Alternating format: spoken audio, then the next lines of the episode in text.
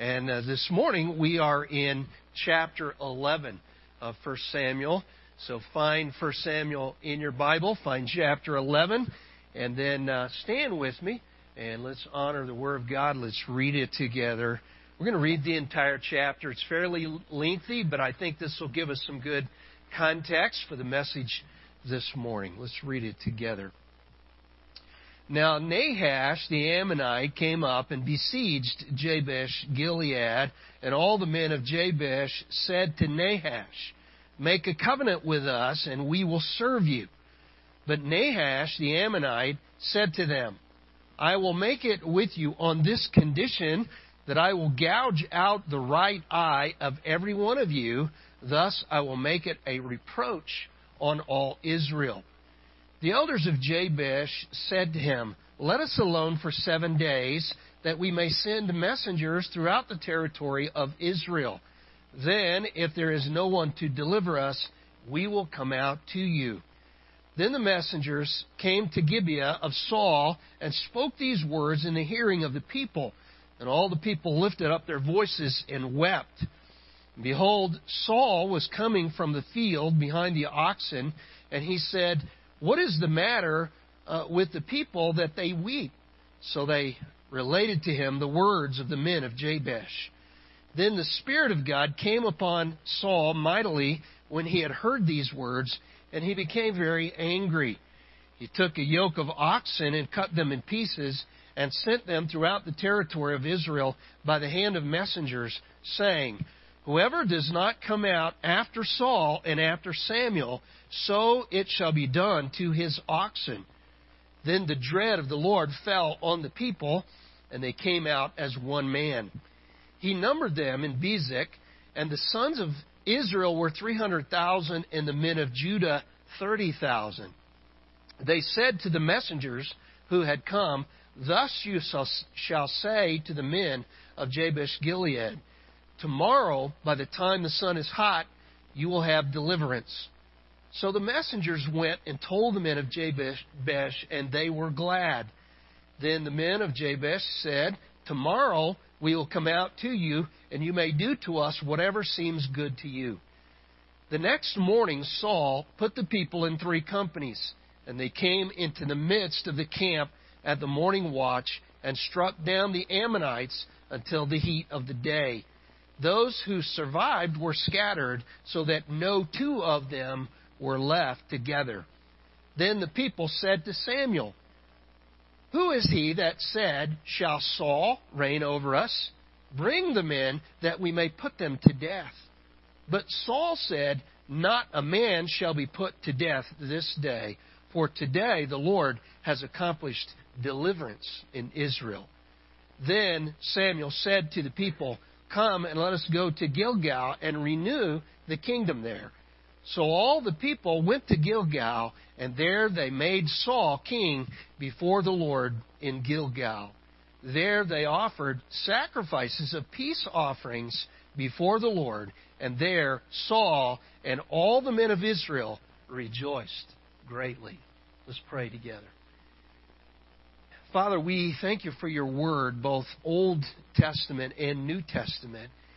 And Lord, we know it is uh, equally inspired in the Old Testament as it is in the New, and that we can learn your truth from both uh, Testaments. And so, Lord, we uh, thank you that even in this historical narrative, we can understand your purposes, that we can see your sovereign hand at work in history.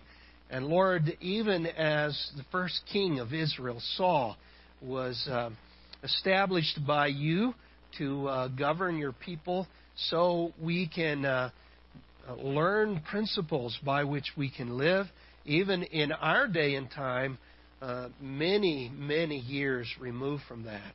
And so, Lord, we thank you that your word never changes, that it is established forever, and that uh, is because of that that uh, it is uh, applicable for every generation. And so, Lord, we thank you for the foundation of the Old Testament and uh, the truth, the doctrinal truth of the New Testament by which we live. So, Lord, we pray once again this morning that our hearts would be focused on you, that our hearts would be in tune with what you have for us, and that uh, we would uh, not allow distractions to keep us from what you have for us this morning. And that our hearts would be focused on you as we worship, as we express our love and devotion to you. And Lord, uh, we pray that everything that is said and done in this place today would be pleasing in your sight. In Jesus' name we pray. Amen. I have great news for you this morning. The Broncos are going to win the Super Bowl. Of course, you can always say that before the regular season begins, right? The future looks bright. They haven't lost any real games. We just know all the draft picks are going to hit. There's no reason not to think we're going to go all the way. I hope you know I'm being facetious this morning. We all know it's not how you start, but how you end that counts. And be that as it may, this morning we're going to look at Saul's promising start. In our text this morning, we're going to see where Saul began his reign with an incredible victory. The theme of this chapter is salvation or deliverance. The Hebrew root word yasa, which means to save or to deliver, appears three times in this passage. It is here where we see the newly appointed king of Israel delivers the people from great suffering and defeat. At the end of the last chapter, we saw some who were saying, How can this fellow save us? In this chapter, we see the answer to that question. It is through the power of God's Spirit. And perhaps we should just back up for just a moment and review what we have seen so far. Saul has been anointed by Samuel as the first king of Israel. And his choice by God has been confirmed in a number of different ways, not the least of which is his joining in a procession of prophets prophesying with them. The scripture tells us that at that time he was changed into a new man, empowered by the Spirit for the work God had called him to do.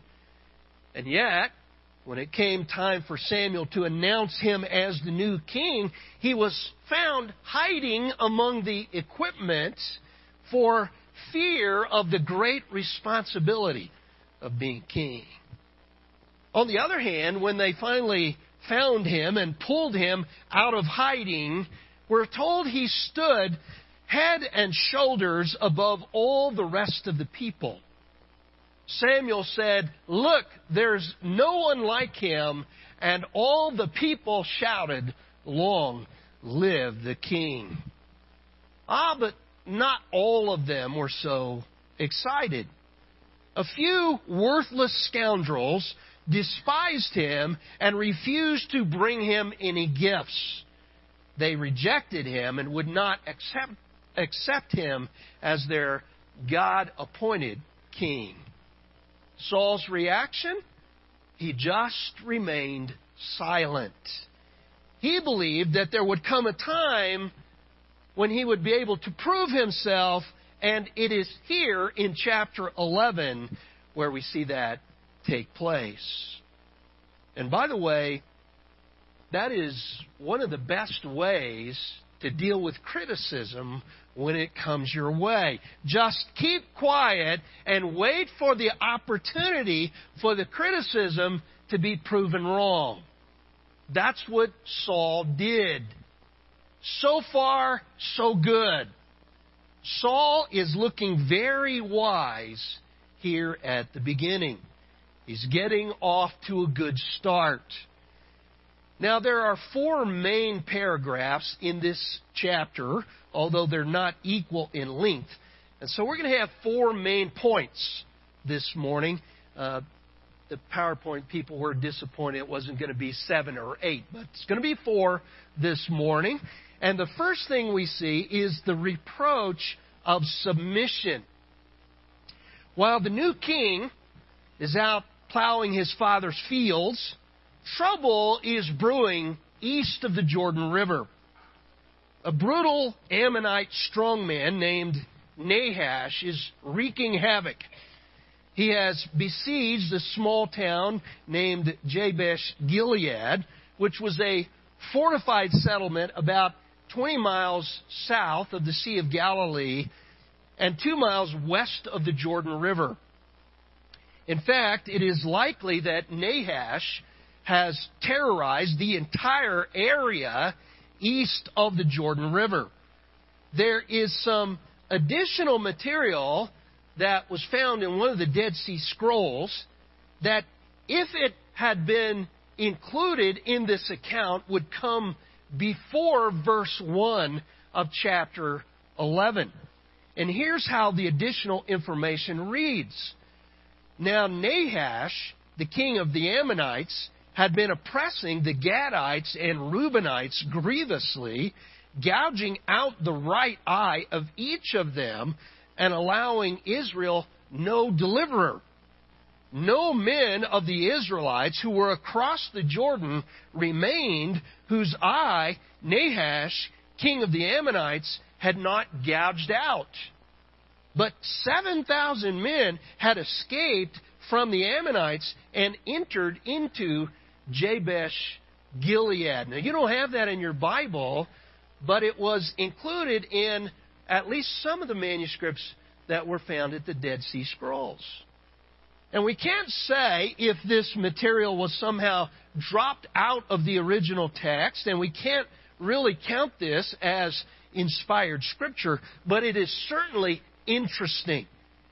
And this tells us from a historical perspective that the terror was much wider than just this little town.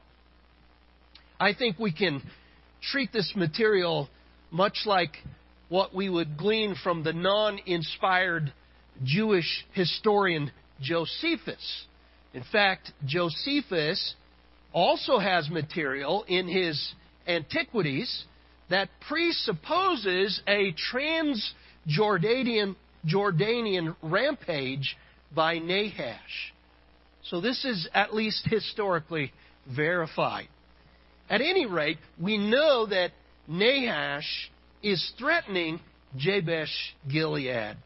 And the residents there are not going to just sit around and wait for this brutal attack to come.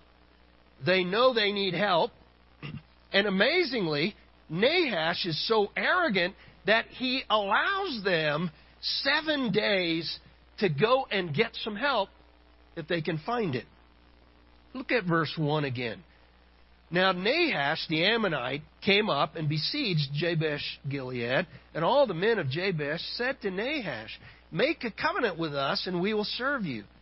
But Nahash the Ammonite said to them, I will make it with you on one occasion that I will gouge out the right eye of every one of you, thus I will make it a reproach on all Israel. Now, the putting out of the right eye was obviously a very barbaric practice in the ancient Near East. This type of mutilation was intended to ensure permanent subservience because it would essentially make these men incapable of fighting. Not only would it greatly impede the soldier's depth perception and peripheral vision, but since most people are right handed, the sword would be carried in the right hand and the shield would be in the left, and that would mean that the left eye would be blocked by the shield. But the main point here is you can't fight what you can't see. Oh, but there was much more to this. Nahash's primary reason for wanting to pluck out their right eyes was to bring reproach to the people of Israel. This was an anti Semitic mutilation. Davis writes, His delight in heaping disgrace upon Israel. It was such a thrill for him, that is Nahash, to slowly turn the screws of humiliation on the Jews. The Ammonites and the Moabites had for a long time resented Israel's possession of this territory. The Ammonites were the descendants of Lot, and during the days of the judges, Jephthah had humbled them severely. Now, from their perspective, it was time to return the favor. Jabesh Gilead was right next to Ammonite territory, so they were in much peril from this attack. But notice the pride and arrogance of Nahash here. Verse 3 And the elders of Jabesh said to him, Let us alone for seven days, that we may send messengers throughout the territory of Israel. Then, if there is no one to deliver us, we will come out to you.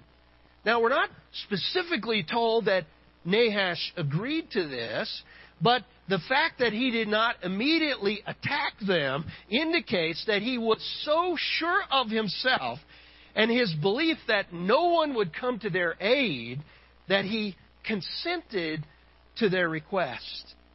In fact, watching them squirm was all part of his fun and games. One author wrote, that Nahash should relish cruelty should not surprise us. We can hardly expect otherwise from a race of depraved sinners. Now, we can debate, as various scholars have done, whether the residents of Jabesh Gilead were right in seemingly knuckling under Nahash's demands without a fight but the point here is that they're in desperate trouble. They're in major trouble. Nahash wants to heap disgrace on Israel. And in this, we see a picture of the world's desire to attack the people of God in any age. In fact, this arrogant hatred never ceases. There are still many people today who have an Ammonite mindset. And their constant goal is to maim and destroy the people of God.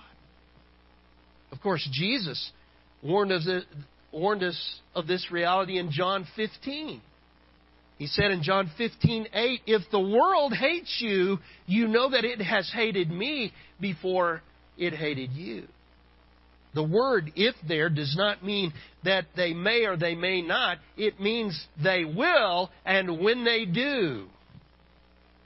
The apostle John wrote in 1 John 3:13, "Do not marvel, brethren, if the world hates you." The world's going to hate you. You just need to know that up front.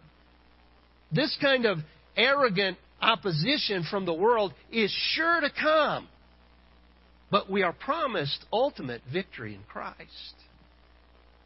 Now, there's not likely anybody today that is trying to gouge out your right eye, but there are those who would love to attack you as a Christian.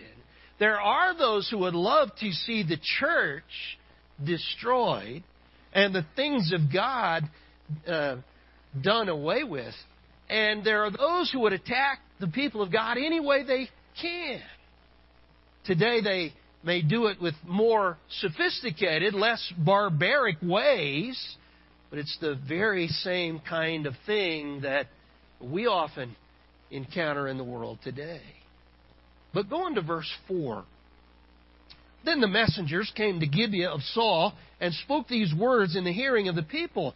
And all the people lifted up their voices and wept. Notice that the messengers are not looking for Saul. He is not viewed as a savior or deliverer at this point in time. In fact, by many, he's not even viewed as much of a king. Verse 5 tells us he's out in the field behind the oxen. So these people are not really looking for help from him, but they speak their message of appeal to the people of Gibeah. And we're told all the people in the city lifted up their voices and wept. This might be because they were afraid they would be next. But notice they did not immediately volunteer to go and help. However, in verse 5, we see a different reaction. So, secondly, we see the response of Saul. Look at verse 5. Now, behold, Saul was coming from the field behind the oxen, and he said, What is the matter with the people that they weep? So they related to him the words of the men of Jabesh. Verse 6 Then the Spirit of God came upon Saul mightily when he heard these words, and he became very angry. Now, I've seen preachers who have built an entire sermon on this verse and the idea of dealing with anger. That's not the point here, folks. His anger is likely righteous indignation over the brutal attack against God's people. But the point is that the Holy Spirit came upon Saul in such a way that enabled him to become the deliverer of Israel. Under the Old Testament dispensation, the Holy Spirit did not permanently indwell believers, but he did come upon certain individuals temporarily to accomplish God's purpose of deliverance, etc. This is what's happening here. The main message here is that the Spirit of God made all the difference. If you go on in this text, you see that because of this, Saul was able to marshal the entire nation of Israel, smash into Nahash's camp in the middle of the night, and surprise the daylights out of the Ammonites.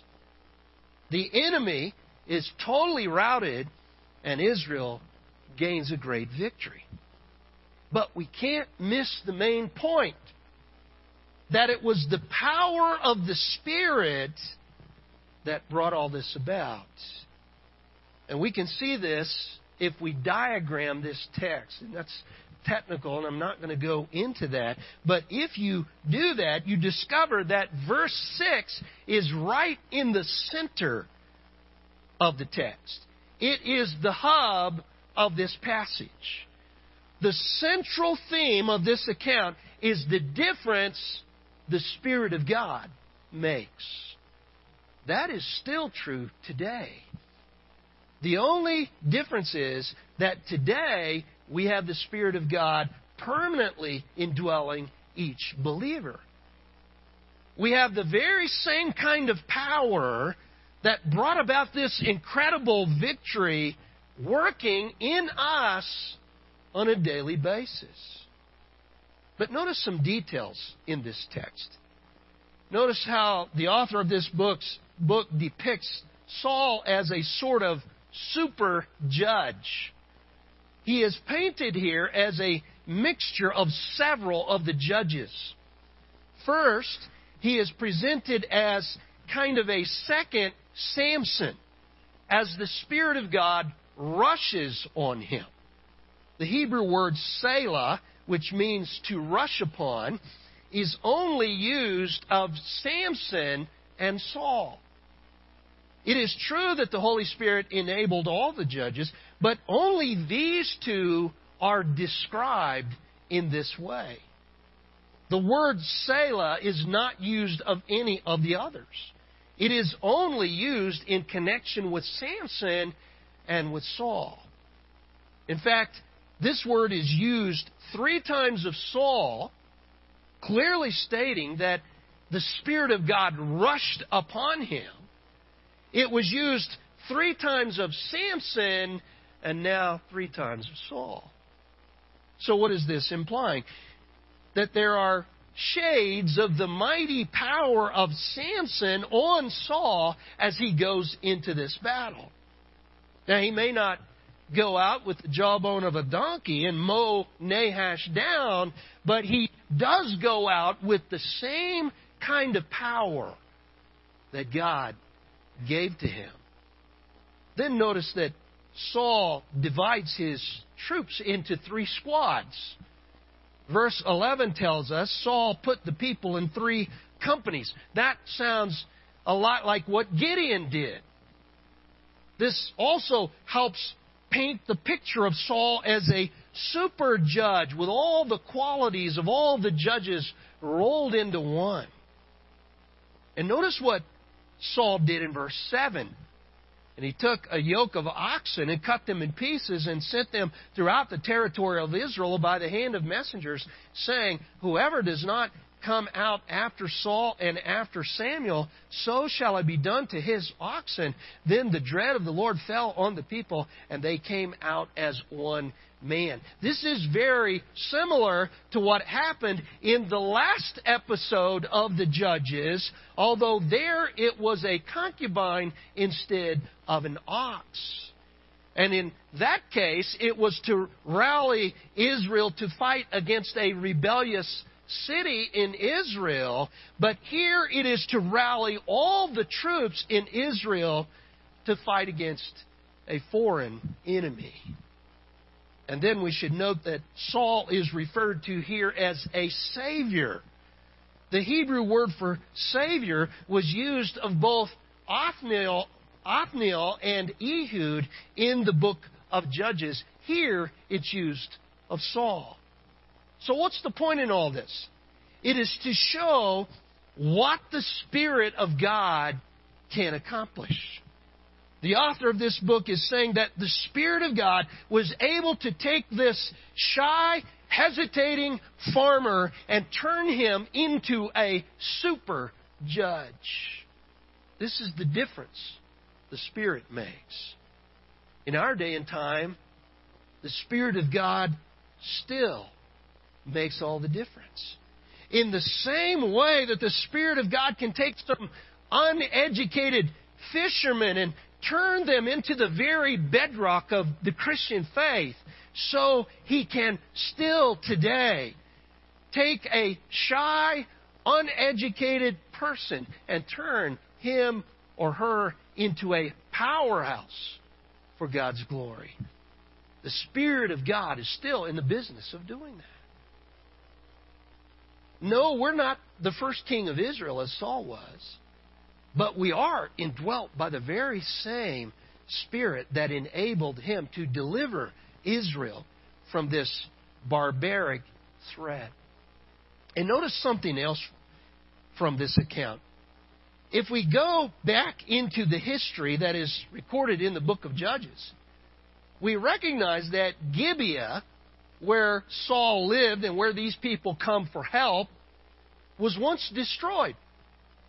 Not by foreign enemies, but by the people of Israel. This took place because Gibeah had become like Sodom and Gomorrah. In Judges 19 through 21, we read this despicable story of how sexual perverts ended up abusing a woman all night until she died. And the Bible tells us there was no repentance and there was no sorrow over this sin, not only in Gibeah, but in all the tribe of Benjamin. And this tribe in Israel had become so rebellious and so insistent that Gibeah's perverts were in the right that they actually entered into a civil war against the other tribes. As a result, this city was completely destroyed. And yet, by the time we get to this account in 1 Samuel 11, the very salvation of God would come from this city. What happened? Who would have thought that anything good could ever come out of Gibeah? It's just another example of God's grace and how He brings light out of darkness and how the power of the Spirit makes all the difference. God always has a remnant. And in this case, the remnant from Gibeah repopulated the city, and God then used this place as the source of his salvation. This should be a powerful reminder to us that no place is beyond his transforming power, and no person is beyond his ability to save. And listen, don't just think that God's grace is found only in the New Testament. It's also seen all throughout the Old Testament as well. Just a couple more details from the text before we move on. The fact that Saul was still involved in farming at this time indicates that he's still humble in his assessment of himself. Remember, he has already been anointed king by Samuel, and he has already been publicly proclaimed as the king. And yet he's not puffed up with pride. Now, that will come later, unfortunately. But at this point, he's still content to do manual labor as a common man. Notice also that Saul's anger in this case was a good anger because it motivated him to take action. Sinful anger just blows off steam, but righteous anger usually results in some sort of positive action taken as a result. And we see here that Saul's anger became a courageous fire that was kindled in his heart that led to a bold move and resulted in a great deliverance of his people. Let's move thirdly to the retaliation suggested an interesting exchange took place after the victory was complete. Look at verse 12. Then the people said to Samuel, Who is he that said, Shall Saul reign over us? Bring the men that we may put them to death. Remember, these were the worthless scoundrels who said, What can this man do for us? Now he has shown what he can do, so there are some who are saying these men deserve to die. They refused to accept Saul as king. They did not honor him or bring him a gift, so we should bring them out and just put them to death. Now, this is secular wisdom, but a spirit filled man does not respond this way. Saul is getting off to a truly good start. And he reacts to this suggestion exactly as he should have. Look at verse 13. But Saul said, Not a man shall be put to death this day, for today the Lord has accomplished deliverance in Israel. What a fantastic answer! This is exactly what Saul should have said. He said, Nobody's going to die today. Why, Saul? Because God Himself has given this great victory. Israel cannot afford to miss the point. Salvation came not because Israel now had a king, but because the Spirit of God overwhelmed the enemy. In other words, it's not the institution of the, of the monarchy that brought deliverance, but the power of the Spirit. And listen, we in the church cannot afford to miss this point either. We can do nothing worth anything in our own strength. And God's not dependent on us and our cleverness to accomplish His purposes. God always does anything that is eternal. In fact, it is, it is only accomplished by the power of the Spirit. Do you remember what Jesus said in John 15? He said, I'm the vine, you're the branches. He who abides in me and I in him will bear much fruit. But apart from me, you can do nothing. You can't accomplish anything apart from me. Apart from the Spirit of Christ, we can't accomplish anything. We're totally dependent on Him. So, what does that mean? It means we better be walking in obedience to God's Word in such a way that the Spirit of God can work in and through us. But going back to the text, notice that Saul is to be commended for giving glory to God here. He's not taking the credit for himself. And although this will result in his finally becoming king in the fullest sense of the word, he is wise enough at this point to understand that if it were not for the Lord's intervention, this victory never would have been possible.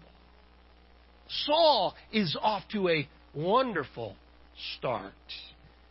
At this point in his life and reign, he is much like the reformers who cried soli Deo Gloria to God alone. It goes the glory. Only God is worthy of the glory. Now, these two verses also speak volumes to us about how we should handle criticism. At this point, Saul is looking very good in the side of the entire nation. He has led a resounding military campaign against the Ammonites. He has saved the right eyes of all those in Jabesh Gilead. He has confirmed that he has been endowed with the Spirit of God and is now worthy to be king in every way. He has rejected the idea that his dissenters should be punished and has instead proclaimed that this is to be a day of rejoicing. This is a great recipe here for dealing with rejection and criticism. And remember, when Saul was first criticized, he held his tongue. He did not retaliate or attack them in any way. He simply trusted that God would give him an opportunity to prove them wrong, and that is exactly what happens. But now that he has experienced this confirming victory, he's not going to rub their noses in it. He's not going to say, I told you so. He is simply going to be content with his vindication, and he's going to point the people to God and give God the glory. Man, what a fantastic start for Saul. And we can learn from this. We can learn from this. Listen, Christians are never to seek revenge. We are always to leave things to the Lord. Anytime we're attacked, we're just, just, we're just to hold our peace and turn it over to the Lord, and He will allow us to be vindicated in His time and in His way. And when we are vindicated, we're not to gloat. We are to simply and humbly give thanks to God. This is the recipe for dealing with criticism. If you are in the right, then you will eventually get the opportunity to show who you really are. You know, in sports, you hear the phrase, prove it on the field. And the idea behind that statement is that it doesn't matter if you're criticized, just go out on the field and prove the critics wrong. This is exactly what Saul did in these early days, and he's to be commended for this. Again, he's off to a great start, and this creates a lot of hope in Israel. And this leads us to our final point this morning, which is the renewal of sovereignty. After the great victory over Nahash, the prophet Samuel calls the people together at Gilgal. Look with me at verse 14. Then Samuel said to the people, Come and let us go to Gilgal and renew the kingdom there. Now, you may remember or know the significance of the place Gilgal. This was the place where Joshua set up the stones that were taken out of the Jordan River as a memorial to the Lord. Was located near Jericho close to the Jordan River on the west side. It is the place where God declared that he had rolled away the reproach of Egypt from his people after the men had been circumcised as a sign of their covenant there. But the fact that Samuel is calling them to Gilgal is significant. Dr. Davis says this text is very Gilgalish in that the name, the place name, occurs three times, and the word there, referring to Gilgal, refers four times in these two verses. By mentioning Gilgal seven times in two verses, the writer makes his point clear. This place is significant. And notice what Samuel has in mind. He wants them to go there and to renew the kingdom or the kingship. Now, some people might be surprised by this. You might be thinking, well, wait a minute. I thought they already made Saul king and announced his kingship back in chapter 10. What's going on here? Some would say that the phrase in verse 15, there they made Saul king before the Lord in Gilgal, means that Saul wasn't really king before this time. But the phrase renew the kingdom in verse 14 implies that there had already been a kingdom, but it had become deteriorated in some way. Samuel did not say, let's go to Gilgal and establish the kingdom. He says, let's go to Gilgal and renew the kingdom. This implies that the monarchy had gotten had not gotten off to the best of starts, but now it's time to reboot it. Now it's time to reestablish it. After all, as soon as Saul was announced as the new king, he went immediately back to his farming. And up to this point, he had not done anything very kingly. From the very beginning, he had had his share of di- distractors who doubted his ability to lead Israel. And notice in verse 15 it says that all the people made Saul king at Gilgal. This time it's not going to be a few. This time there aren't going to be dissenters. Now it's going to be all the people embracing Saul as king. Even the distractors are going to get on board. Look at verse 15 again. So all the people went to Gilgal, and there they, all the people, made Saul king before the Lord in Gilgal. There they also offered sacrifices of peace offerings before the Lord, and there Saul and all the men of Israel rejoiced greatly. So, what we have here is the final full establishment of Saul as king. Uh, there was really a, a three phase establishment of Saul as king of Israel. First, it was revealed to Samuel by God that he was to serve as the king, and then Samuel privately anointed him. Second, Samuel was declared king at Mizpah. And third, he became king in the fullest sense of the word here at Gilgal, following this mighty victory over the Ammonites. And notice that their renewal of the kingdom included their renewal of commitment to God. Once again, here in Gilgal, there is spiritual renewal. The people offer sacrifices to God and peace offerings to the Lord. And all this together resulted in great rejoicing. Man, it would be great if we could just stop our study for the summer right here. Man, just end on a positive note. We're not going to be able to. But we would have to say here that even though the kingdom did not get off to a roaring start initially, now it has. Now they're rolling. Now things are looking up. At this point, they believe they will win the Super Bowl.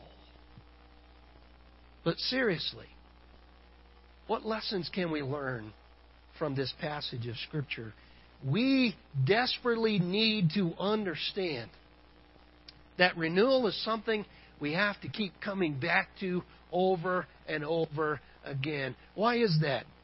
because sin and complacency begins to cause spiritual deter- deterioration in our lives. And all of us go through this. It's easy for our zeal and our passion to grow cold. It's easy for us to get to the place where we're like the church at Ephesus, having lost our first love. And I pray that we would never get to the place where we're like the church of Laodicea, having become lukewarm. But the lesson that we need to learn here is that there is always a tendency toward comp- complacency. So renewal is always needed. You can rightly say that the, that the Christian life is a life of continual repentance. There's always the need for repentance. And we are constantly in need of examining our own lives and turning from sin and renewing our commitment to the Lord. What about you this morning? Are you ready to go to Gilgal? Are you ready to renew your commitment to the kingdom of God?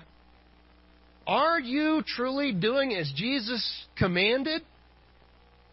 to seek first the kingdom of God and His righteousness, and then trust Him to add to you all the other things of life. Where do you stand with Him today?